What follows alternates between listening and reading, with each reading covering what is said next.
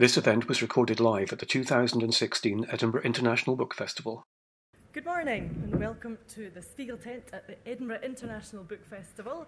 Um, before we start, can you please give a very warm welcome to our two poets, Sarah Howe and Billy Letford.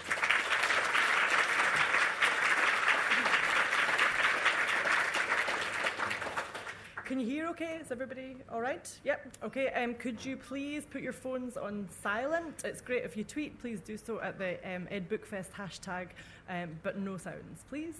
Um, yeah, this morning we are, um, you're in for a treat. Um, I think you should be delighted with your choices this morning. You did an excellent job of deciding to come to this event to kick off the festival.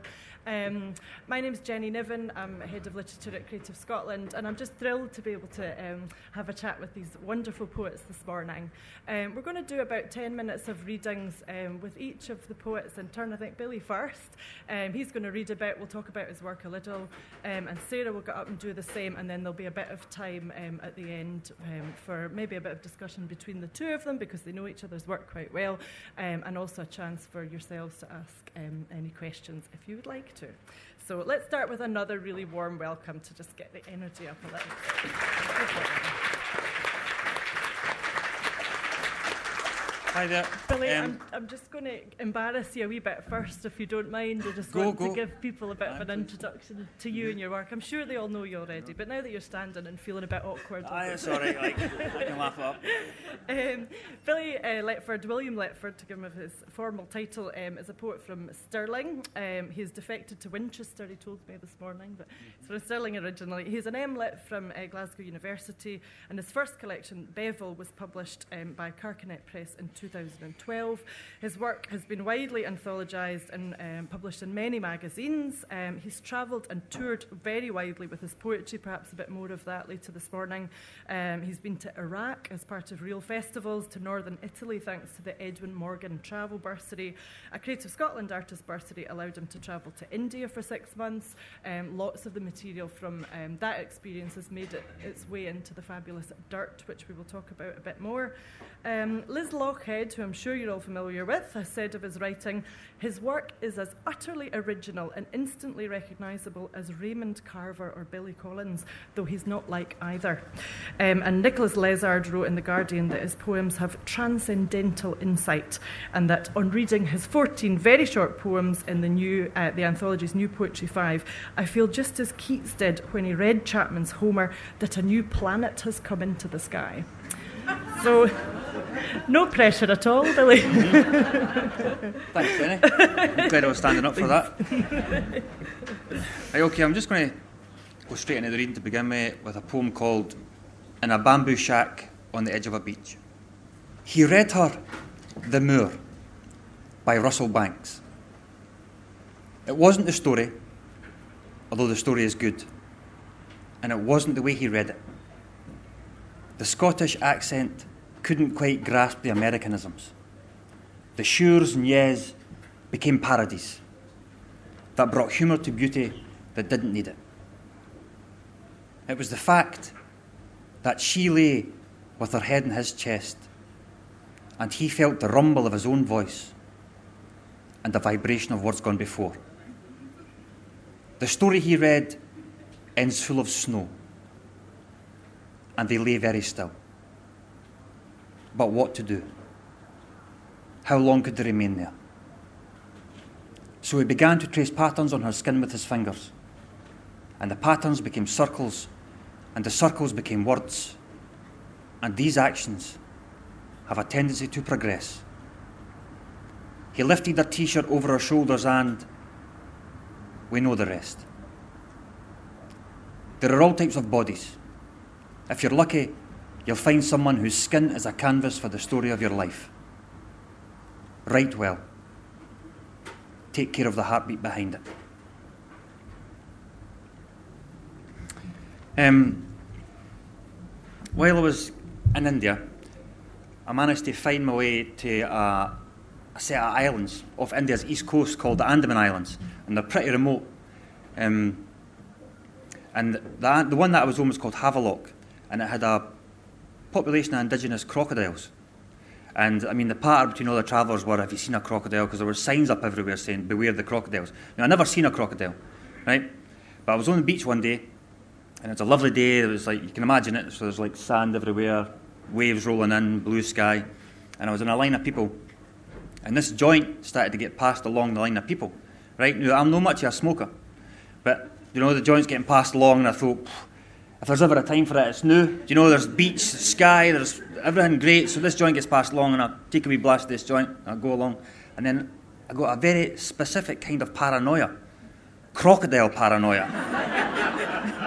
and I was sitting there and I thought, this thing could come out of the water, it could be behind me, I don't know where it's going to go. And even when I went back to my hut, I thought, this thing could come in the door, you know? And I don't know if you know that crocodiles are old, they've been about since the time of the dinosaurs, and you didn't live that long without being sneaky. Later on, I was in Thailand and I got an opportunity to see a crocodile close up, and I wrote this poem. It's called Crocodile. The low lying tables were lit by lamps that dropped from the branches of a banyan tree. Customers ate beneath patches of light, focused, intent. As agreed, the waiter led me past the tables to a clearing and a long metallic storage tank. He drew back the latch. Darkness and the gentle slap of water. It was there old and patient. Patient enough to survive the blotting of the sun. Patient enough to see the passing of the dinosaurs. Perhaps patient enough for that prison. Stood still beside the dark, I felt the pull of another language. I could have lowered my hand into the tank. I wanted to feel its bite. I wanted to hear its music. Um, while I was in Thailand, I was there with my wife, who's just sitting in there, uh, and we were wandering through the red light district, and we turned into a bar called Pinocchio's, but it turned out that it wasn't a bar, it was a brothel. And it was staffed by transgender females, which is it's more usual in Thailand than it is over here, which is a good thing, you know. So while we were there, we thought we would just strike up a conversation with the staff, and we just had this brilliant conversation, really enlightening. And I wrote a poem called Temple. The harmony of genders altered his perception of movement. He saw every gesture as a dance. She would take his hands and hold them tight and say, I love the way you see, but I'm trapped. He'd say, You're fusion. The surgery, when it came, proved him wrong. Her post op pussy was architecture like they couldn't believe. He was brought low before a building constructed to allow his lover out. Gone were bricks and steel and cement. This was flesh. This poem is called This Is It. Skint, bore ragged, pockets full of my own fingers. Can I afford to burn toast? And it's November. Christmas is close. I've been away, but now I'm back and every corner's a different colour because I'm home. And memories are painted with mischief. I'm outside Greggs eating a macaroni pie, and a busker picks up his guitar and plugs in his amplifier. The sound for the strings is like frost. He's young, and the dreams that were born in his bedroom wake me up. I'm watching people passing, and they know that he's good, but they don't want to look. They turn their heads and tilt their ears and jog on. If I had a spare pound, I would throw it. But I don't. So I just listen. I'd like to tell him that this is it. This is where the hammer hits the stain and sparks are made. Standing on a corner in your tune. An audience of one Raj eating a macaroni pie. but singing. Wee man, you're singing. I've got a cousin called Sheena. And she paid me a visit one day and she told me she was getting married, and I said, Congratulations, Sheena, that's, that's brilliant. And then she said, I'd like you to write a poem for the wedding. And I said, Sheena, that would be an honour. Thank you. And then she left, and I thought, for fuck's sake, Jesus Christ, So it was a civil ceremony, and I had to stand in front of eh, the bride and the groom just before they get married and then tell the poem. So the poem's called Marriage. I could take this opportunity to wish you love and happiness. But you've already got that. No. My wish for you is the incidental, the ordinary. To know someone by the way their fork moves across a plate. To see the majesty in someone's back, sleeping. My wish for you is 20,000 mornings climbing out of bed together. My wish for you is 20,000 sunsets that you can't see because the curtains are closed and you're sitting in a room talking about nothing in particular. Let the special occasions take care of themselves and learn to recognise the wonder in the everyday. My wish for you is a life lived together, filled with breakfasts, suppers, spoons and pillows. And once I had finished the poem, I was facing the bride and groom, and I had to walk down the aisle. And as I was walking down the aisle, I heard my cousin say, What the fuck was that? mm, well, at least I knew where I stood. This is called uh, Monuments of the Mind. Three men sit at the kitchen table. My grandfather smokes Golden Virginia. Making a roll up has become his ritual. His fingers help him think. So that's what he does. He teases tobacco from his tin. My father smokes silk cut and has a certain way of holding a cigarette, trapping it at the base of his first two fingers and lifting it to his mouth so his hand covers the lower half of his face. I don't smoke, but there is a bowl of soup in front of me. Both men like to see me eat. The room has been stained by two lifetimes of tobacco smoke and doesn't physically exist. But it's where I come for advice. In fact, both men no longer exist. But their voices are as familiar as my own feelings. I slam my spoon onto the table. Well, if that's the way it is, then that's the way it is. That's the way it is, says my grandfather. My father nods his head. He says, That is the way it is. This is called dirt. I want the dust beneath the fridge to hold the DNA of generations. I want to lift the delicate carcass of an insect from the carpet. I want to sit by the window and watch water in the gutter. And when I pull back the sheets, I want them dirty. And I want the dirt in my hands. And I want it wet because there's rain and I've trucked through mud to get here. I want saliva and spit. And I want that part of your mind to celebrate it, to act it out. There's dignity there. Lay yourself open. We'll both blossom. If you want me to call you a whore, I'll do it. Stand in the muck with me. Live amongst the flowers. This is called sadness. The sadness inside him went deep. The vast distance between every nucleus and every electron in his body was a well that could never be filled. Beauty entered and was lost. Wonder entered and was lost. People were drawn to him because they fell, and the feeling of falling was like flying. His eyes were pathways to forever, and everyone who loved him was lost. His death was a doorway being closed, and the world became smaller for it. I'd like to finish on this poem.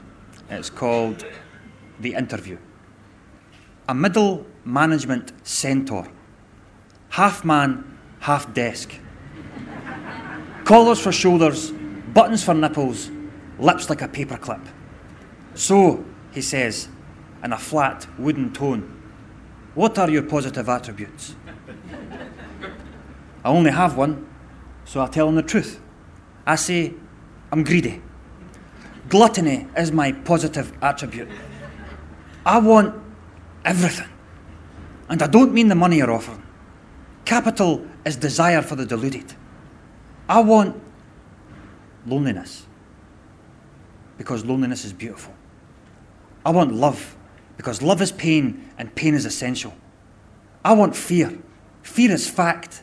I want all the lust life can muster. Lust is the push. My mother pushed. Normal doesn't exist, so give me madness. I want it all, the whole lot, no holding back. And as an afterthought, go fuck yourself. Thank you very much.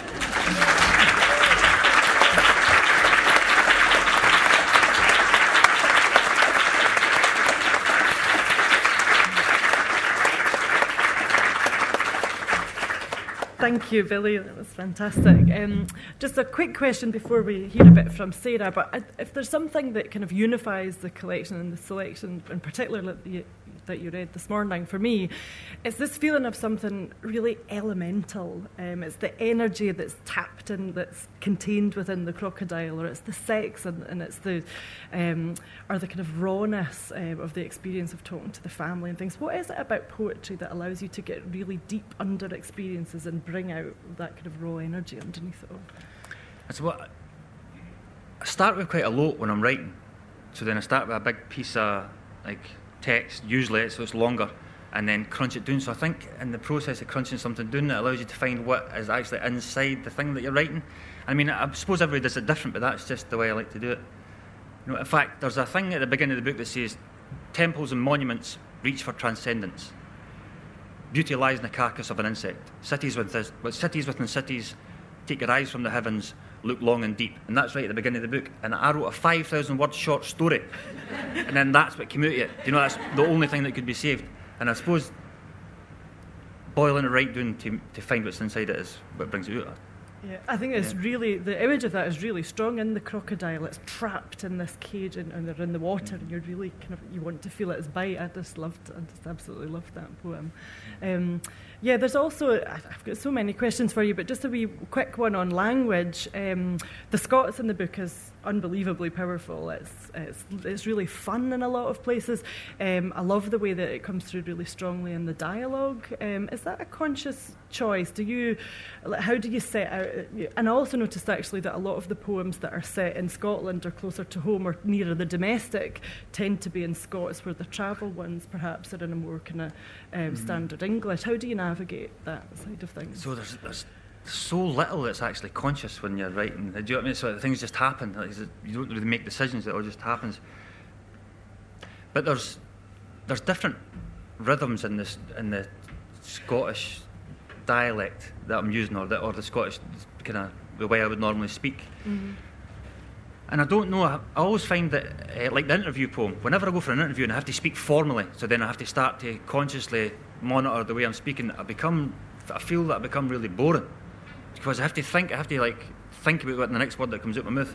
And I think that the Scottish poems are a bit, they have a bit more humour in them, mm-hmm. just because it's normally the way I speak. But I don't know, but I'd like to, if I keep writing the poems in Scots, I'd like to take a look back and then make a decision on what, how, if they're different in that way, but I don't know yet. Interesting. Um, I, Yeah, lovely. Um, I think well, let's hear a bit of um, Sarah's work and then we'll maybe come back and have a, a conversation together. I'm going to have to embarrass you, Sarah, while you get yourself organised. Um, Sarah Howe was born in Hong Kong to an English father and Chinese mother and moved to England as a child. Her pamphlet, A Certain Chinese Encyclopedia, was published in 2009 and she received an Eric Gregory Award in 2010. Her collection, Loop of Jade, which is a thing of exquisite beauty, um, as you're about to hear, um, it was published in 2015 and um, won the T.S. Eliot Prize and the Sunday Times Young Writer of the Year Award. Um, Ruth Padell has said of Loop of Jade that it's a wonderful first collection, although to me it doesn't read like a first collection at all. It's incredibly assured. Uh, she says, It isn't often you can say exquisite, original, erudite, and adventurous all in one breath. Um, And Andrew Holgate, who was chair of the judges for the Sunday Times Prize, which she won, she uh, says she's a writer who's always conscious of language. These are poems that are sensuous, subtle, and full of immediacy and resonance. Um, Jim Carruth, who knows a thing or two about poetry, is nodding vigorously in the background. Um, so, Sarah, could we hear some, uh, some, some of Loop of Jade? I'm sorry, you're cringing there, but it's all due. Thank you. Oh, thanks so much, Jenny. Oh dear, my husband says I'm really bad at masking facial expressions. I've got to get better at that. Um, oh, you have to feel sorry for me reading after Billy as well. well that was absolutely amazing, Billy. Um, this is called Earthward. I watched the shadow play of trees against the blinds one October, in the way sometimes you stare at a pale face across the bed, so long you hardly see it. Fingers trembling, vague as a street at night, as nature stripped of accident, they shook with a gusting stutter more restless still for being not the thing itself. Um, this next poem uh, I wrote uh, last autumn for a commission for National Poetry Day, um, whose theme that year was light. Uh, and so I, I, thought I would try, in my foolishness, to write a poem about um, experimental particle physics. Um, but amazingly, um, Professor Stephen Hawking agreed to uh, lend his voice to this poem um, for the sake of bringing it to a wider audience than it could ever have reached before. And you can actually listen to him reading it on YouTube. Um, I met up with him before he recorded the poem, and I guess it's a sign of his mischievous sense of humour that he said, I'm not sure I have a very good voice for reading poems. Um, it was originally designed to be a telephone directory.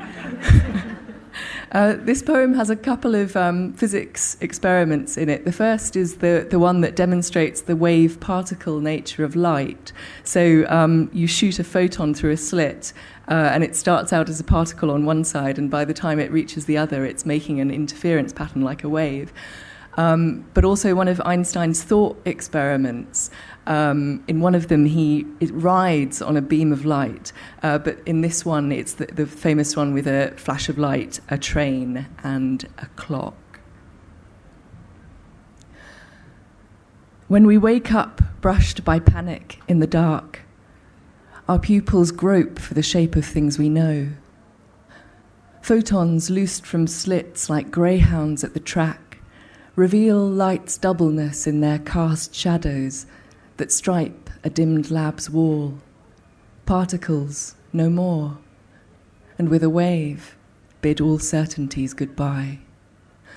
For what's sure in a universe that dopplers away like a siren's midnight cry? They say a flash seen from on and off a hurtling train will explain why time dilates like a perfect afternoon, predicts black holes where parallel lines will meet, whose stark horizon, even starlight, bent in its tracks, can't resist. If we can think this far, might not our eyes adjust to the dark? Um, and now I thought I would read um, a couple of poems from a sequence that runs down the whole length of this book. Um, each of the poems has quite strange titles because they come from the epigraph, uh, which is a passage in a, a, wonderful essay by the Argentine writer Jorge Luis Borges, which uh, describes the entry on animals in a certain Chinese encyclopedia, which, of course, is, is nothing of the, thought, uh, of the sort. It's a, a figment of Borges's fertile imagination. Um, but the entry uh, describes animals that uh, uh, it, it, divides them into these categories like belonging to the emperor, sucking pigs, tame, um, uh, having just broken the water pitcher that from a very long way off look like flies, this sort of thing. Um, and this poem is called Having Just Broken the Water Pitcher. Uh, and I, I guess it, it, describes my experience as a half Chinese, half white person. Um, I didn't grow up uh, speaking Cantonese, my mum's dialect, but I, I learnt Chinese in my 20s. Uh, and um, this poem talks about I suppose, my fascination with the way that you can pun in Chinese in ways that you simply can't in English. So the, the structure of the characters means that um, sort of one dash or dot here or there uh, can mean that words look very much like each other but have entirely different meanings. Um, or Chinese is just packed with homophones, um, which is why it's a tonal language in the first place. So it's almost hard not to pun in Chinese.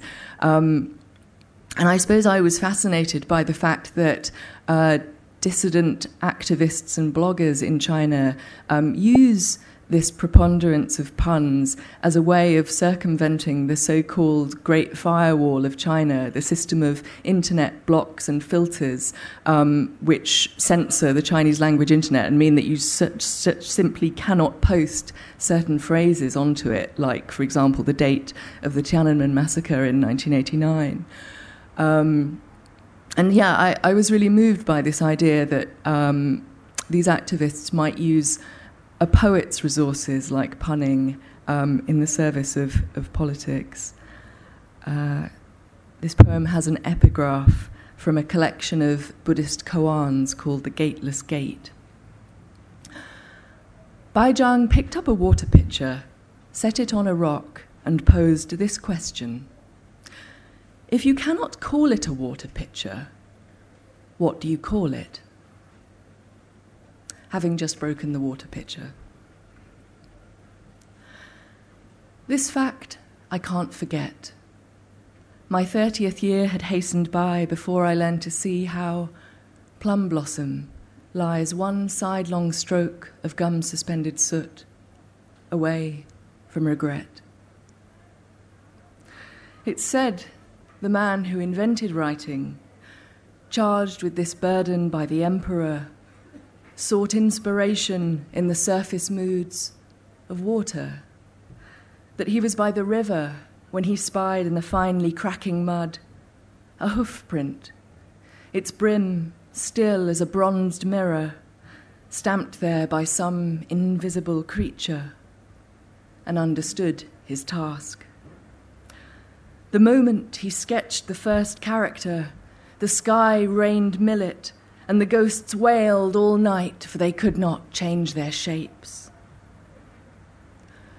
Five thousand years later, in some remote coal mining district sits an anonymous blogger, his face lit by more than just the ancient monitor.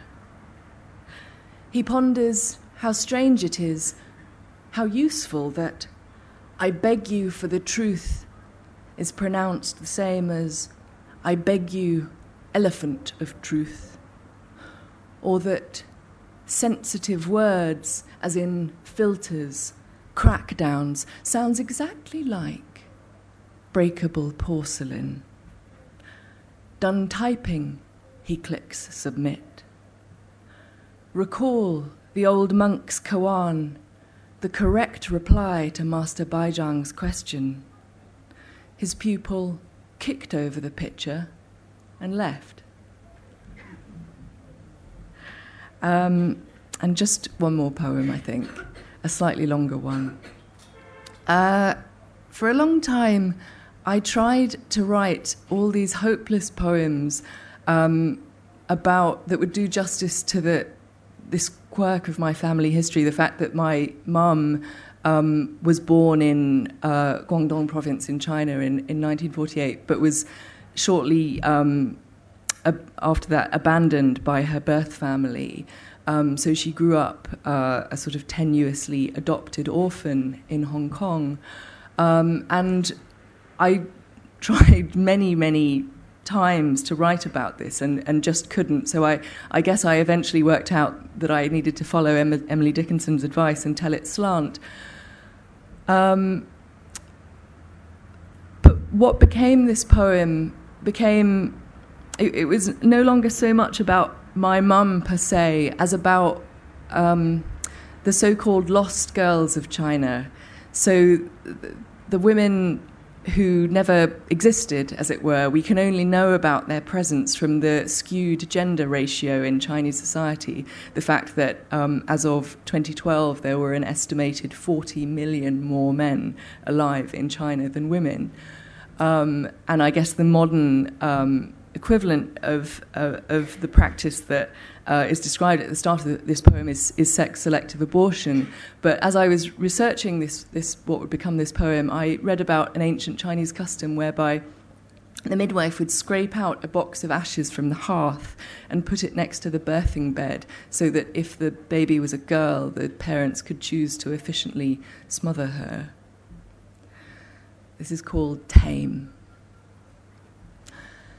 It is more profitable to raise geese than daughters. Chinese proverb. This is the tale of the woodsman's daughter, born with a box of ashes set beside the bed, in case. Before the baby's first cry, he rolled her face into the cinders, held it. Weak from the bloom of too much blood, the new mother tried to stop his hand. He dragged her out into the yard, flogged her with the usual branch. If it was magic in the wood, they never said, but she began to change. Her scar ridged back beneath his lashes toughened to a rind. It split and crusted into bark. Her prone knees dug in the sandy ground and rooted, questing for water, while her work grained fingers lengthened into twigs. The tree, a lychee, he continued to curse as if it were his wife, its useless, meagre fruit. Meanwhile, the girl survived, feathered in greyish ash, her face tucked in, a little gosling. He called her Maiming. No name. She never learned to speak her life maimed by her father's sorrow, for grief is a powerful thing, even for objects never conceived. He should have dropped her down the well, then at least he could forget. Sometimes, when he set to work, hefting up his axe to watch the cleanness of its arc, she butted at his elbow, again, again, with her restive head, till angry he flapped her from him. But if these silent pleas had meaning, neither knew. The child's only comfort came from nestling under the lychee tree. Its shifting branches whistled her wordless lullabies. The lychees with their watchful eyes, the wild geese crossing overhead. The fruit, the geese, they marked her seasons. She didn't long to join the birds, if longing implies a will beyond the blindest instinct. Till one mid autumn, she craned her neck so far to mark the geese wheeling through the clouded hills, it kept on stretching till it tapered in a beak. Her pink toes sprouted webs and claws, her helpless arms found strength in wings. The goose daughter soared to join the arrowed skein, kin linked by a single aim and tide. She knew their heading and their need. They spent that year or more in flight, but where? Across what sparkling tundral wastes I've not heard tell.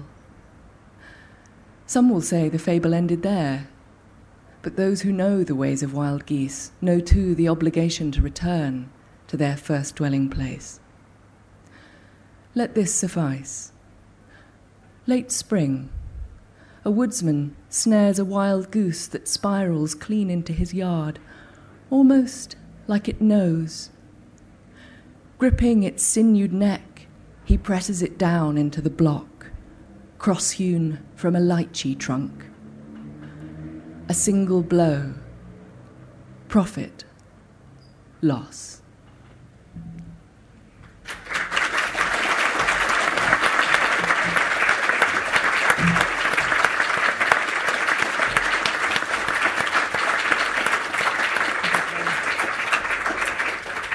Fabulous. Thank you, Sarah. I think that gives you a really good sense of how beautifully this collection draws together the historical and the classical and the familial and the kind of personal narrative um, of Sarah's own story. It's just an extraordinary thing.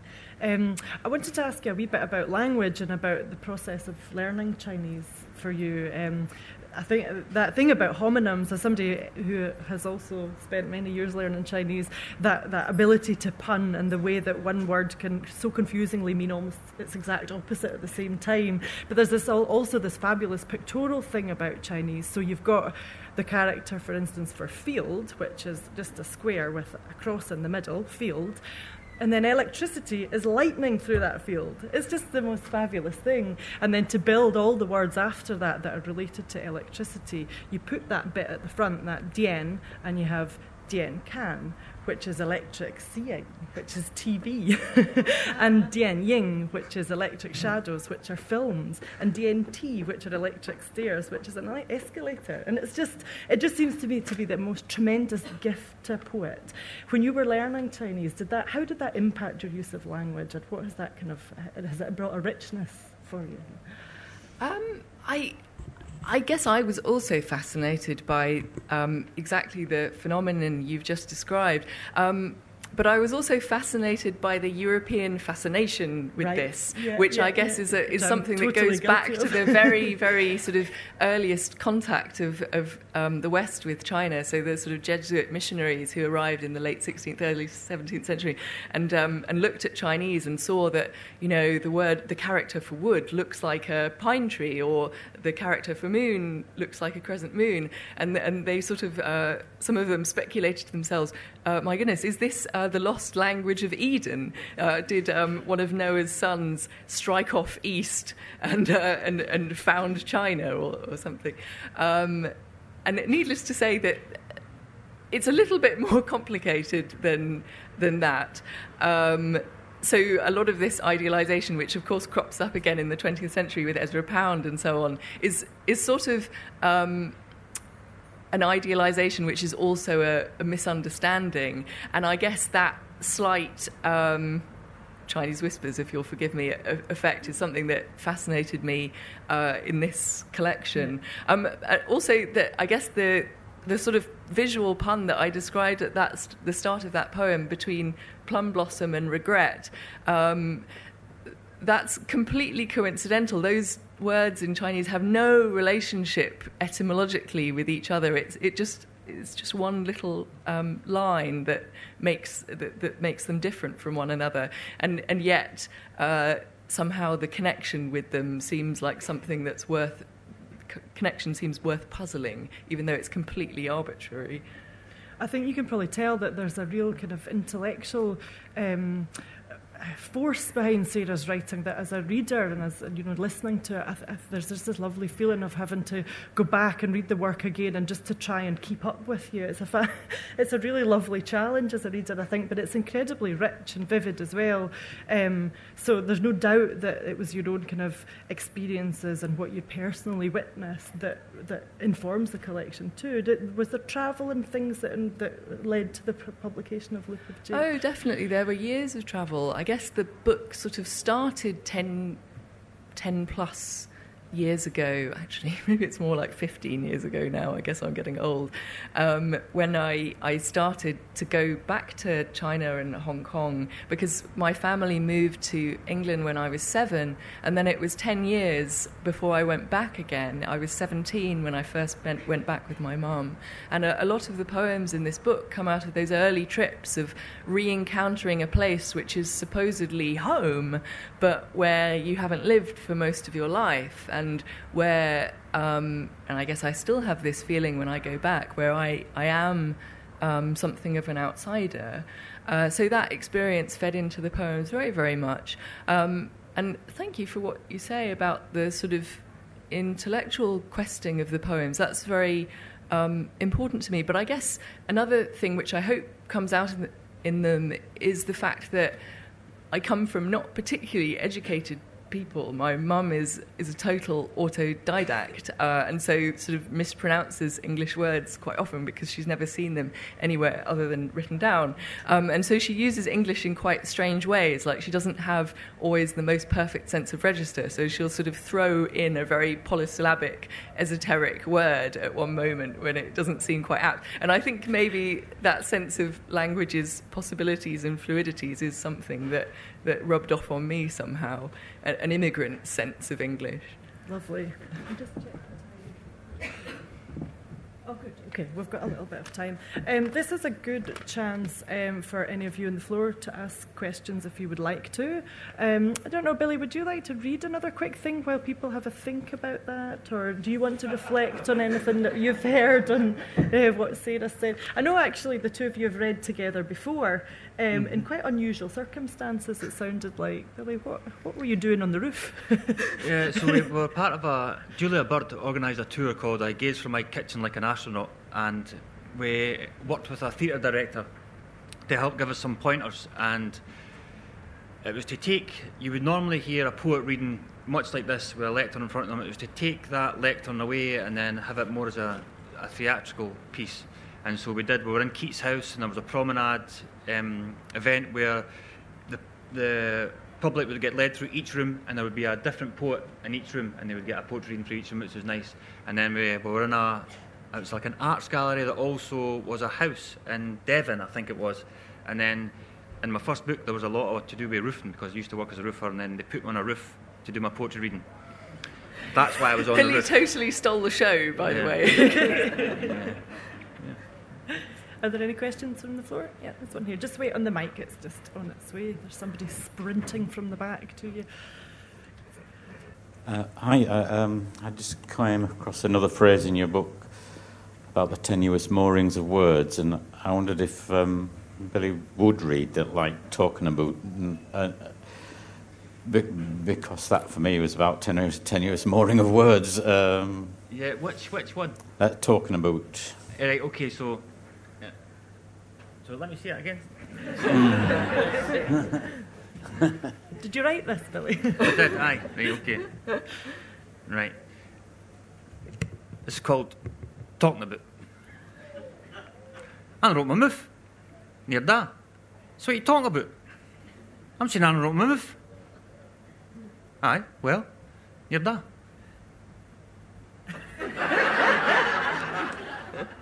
yeah, yeah, thank you. I'm so glad you picked up on that. It's the most fabulous quote. And that, that which, when you spell it out, sounds like anar- anaroma mouth an mouth. It's brilliant and it comes up a few times in the poems and I've been having so much fun with it at home getting my American husband to read it out loud and trying to saying it on the bus on the way here this morning. An mouth. Yeah. um, my wife's English and I've tortured her with it as well, like trying to, to get to sound it out to try and get the meaning. But so far, I only know two people who have got it first off, and it's two of my uncles. you know? But it's there to decipher. But uh, you know, and you use it in one of the later poems where you, you shift register from the interview man to mm-hmm. on the roof of my mouth, which is what I take it to be. Mm-hmm. Um, that feels very like your words. There's something accidental about your words. I don't know if you want to comment on that or whether I'm just lost. oh, thank you. I, I'm glad you brought up the tenuous moorings. That's a reference to the poem, which is sort of about what we were talking about earlier this phenomenon of thinking, oh, yes, Chinese, there must be this perfect connection between the word and the thing that doesn't exist in European languages. And, um, and so, as poets, we might think that we're tying up language all very neatly, and then it turns out that um, our boat actually isn't very securely fastened and drifts off whilst we're having a nap. Um, uh, yeah, I guess um, Chinese whispers is something that has fascinated me for a long time, and I think that phenomenon does come up in my work um, in quite a lot of ways. This idea of mishearing and that that accident might somehow be felicitous or productive in, a funny way. I guess when I arrived in the playground in Watford when I was seven, uh, the children were playing this game, uh, and I was sort of mystified as to what was Chinese about Chinese whispers. Of course, it's the idea that foreigners speak incomprehensible nonsense, isn't it? it comes back a wee bit to what you're saying, Billy, about that. Um, I think the formal term for it is code switching when you're um, comfortably using Scots and, as your natural speech, and then you go into formal setting and feel that you somehow have to suppress or change or adapt that. Mm-hmm. Um, but as you say, everything is instinctive, and I mean, where does that come from? Why, why do we do that? why do we do? Why do we do what? That what do formalisation of our language. Would we? Do you know, that's a hard question for me to answer myself. But I suppose there's a standard English is a way for everybody to communicate because you've got a standard format of language. It means we can communicate across the like the multitude of dialects that exist out there. So we could all go back to that. So, if I mean, if somebody was to send me an email and it was written in Cornish, do you know, then I might, I might, I might struggle to access it. But the experience would be totally different. I'd end up looking at this thing, I'd be sounding it out, trying to get the meaning, and then it would enrich the language. So, although I think the reason that we we move towards that formal language is so we can communicate mm. effectively across all the different parts of the UK. I, I, mm-hmm. I don't know. But let's not lose all the other richness underneath. Well, no, but there's, there's, it's like dialect is just we call it dialect, but it's just language. All, every word, whether it's a French word, a German word, or whether it's house or home, it's all just language, and each single sound has a slightly different meaning. So there shouldn't be any barriers between them all. It should all just be the one fluid movement of sound. Isn't it a great thing that we have poets who help us unpack all of those things? Do you have any more questions? There's a lady in the middle here. Thank you. I think um, when you learned Chinese, did you learn Cantonese or Mandarin? And did you um, read a lot of classical poetry? Um, I learnt Mandarin because there are so many more resources for learning Mandarin. It's it's sort of um, Cantonese, you could almost call it like the Scots of, of the Chinese speaking world, I suppose, um, in the sense that it is a dialect and, and uh, quite a marginal and somewhat threatened language in, in some ways, uh, at least in the official discourse in China. Um, so, yeah, I still don't speak the same dialect of Chinese as my mum, which is a bit perverse, but it does mean that I have access to the literary language, I suppose. Uh, yeah, I did read a lot of classical Chinese poets, um, and I would sort of never publish these translations, I think, but I spent a lot of time translating people like Li Po and Du Fu as a sort of apprenticeship, I guess. Um, funnily enough, I, I, I didn't think of myself as ever having spoken Cantonese. And then um, I went back to Hong Kong recently for a, a reading trip. And when I got back, my mum said, Oh, no, you did used to come out, when you were very small, come out with little perf- pitch perfect phrases and sentences in Cantonese. So not only had I forgotten that I did once. Uh, forgotten my Cantonese. I forgot that I did once seem to speak it more than I had read. Yeah, it's it, it's peculiar these the way these things come back. one more over here, lady in the glasses. This is a question for both of you, really. Um, how did you first realise that you could write poetry? You know, did, did it happen as a child? Did you have a sort of revelation when you were seven? Or how did you realize that you, and how did it develop in you from the time that you were young?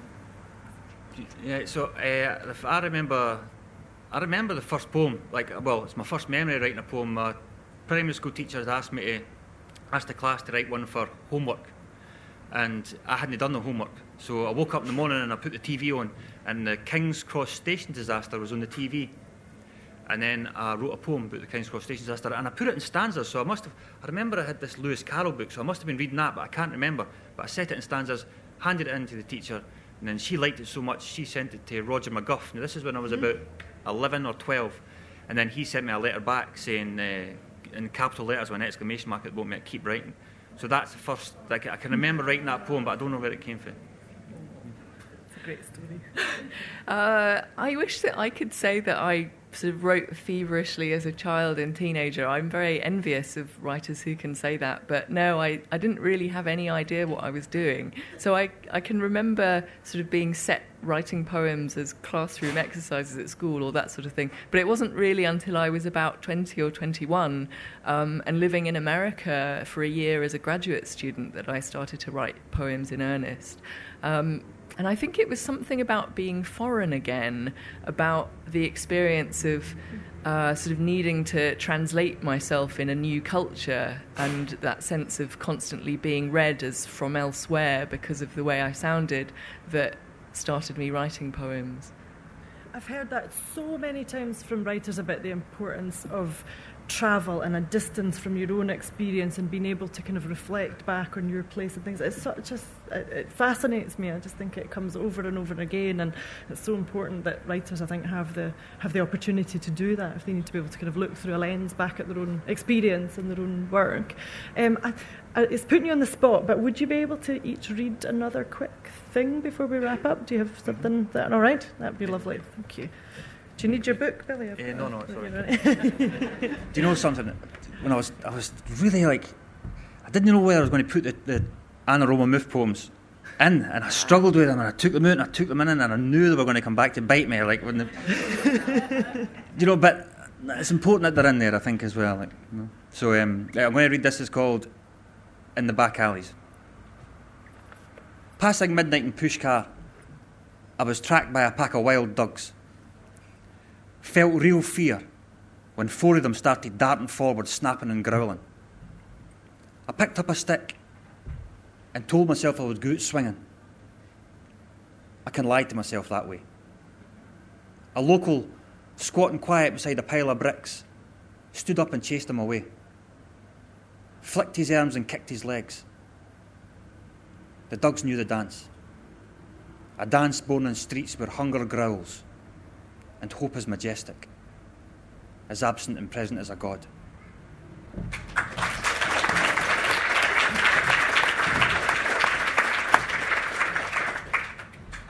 Um, I think I'll read a little mouse of a love poem.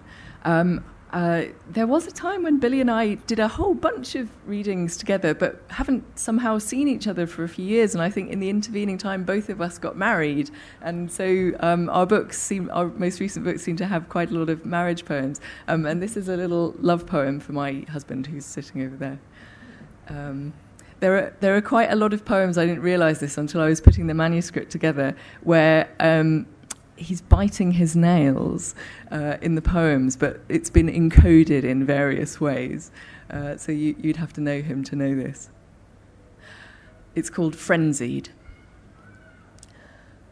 Maybe holding back is just another kind of need. I am a blue plum in the half light. You are a tiger who eats his own paws. The day we married, all the trees trembled as if they were mad. Be kind to me, you said.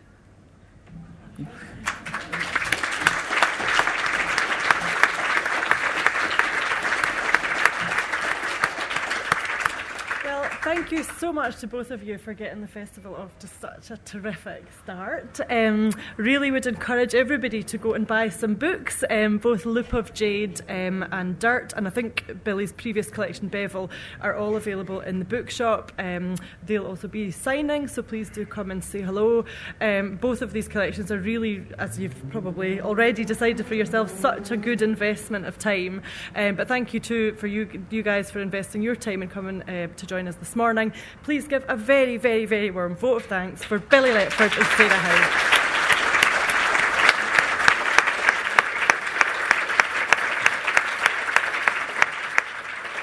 Great. Not at all. More podcasts and videos of Edinburgh International Book Festival events are available at www.edbookfest.co.uk on iTunes and YouTube. Just search for Ed Book Fest.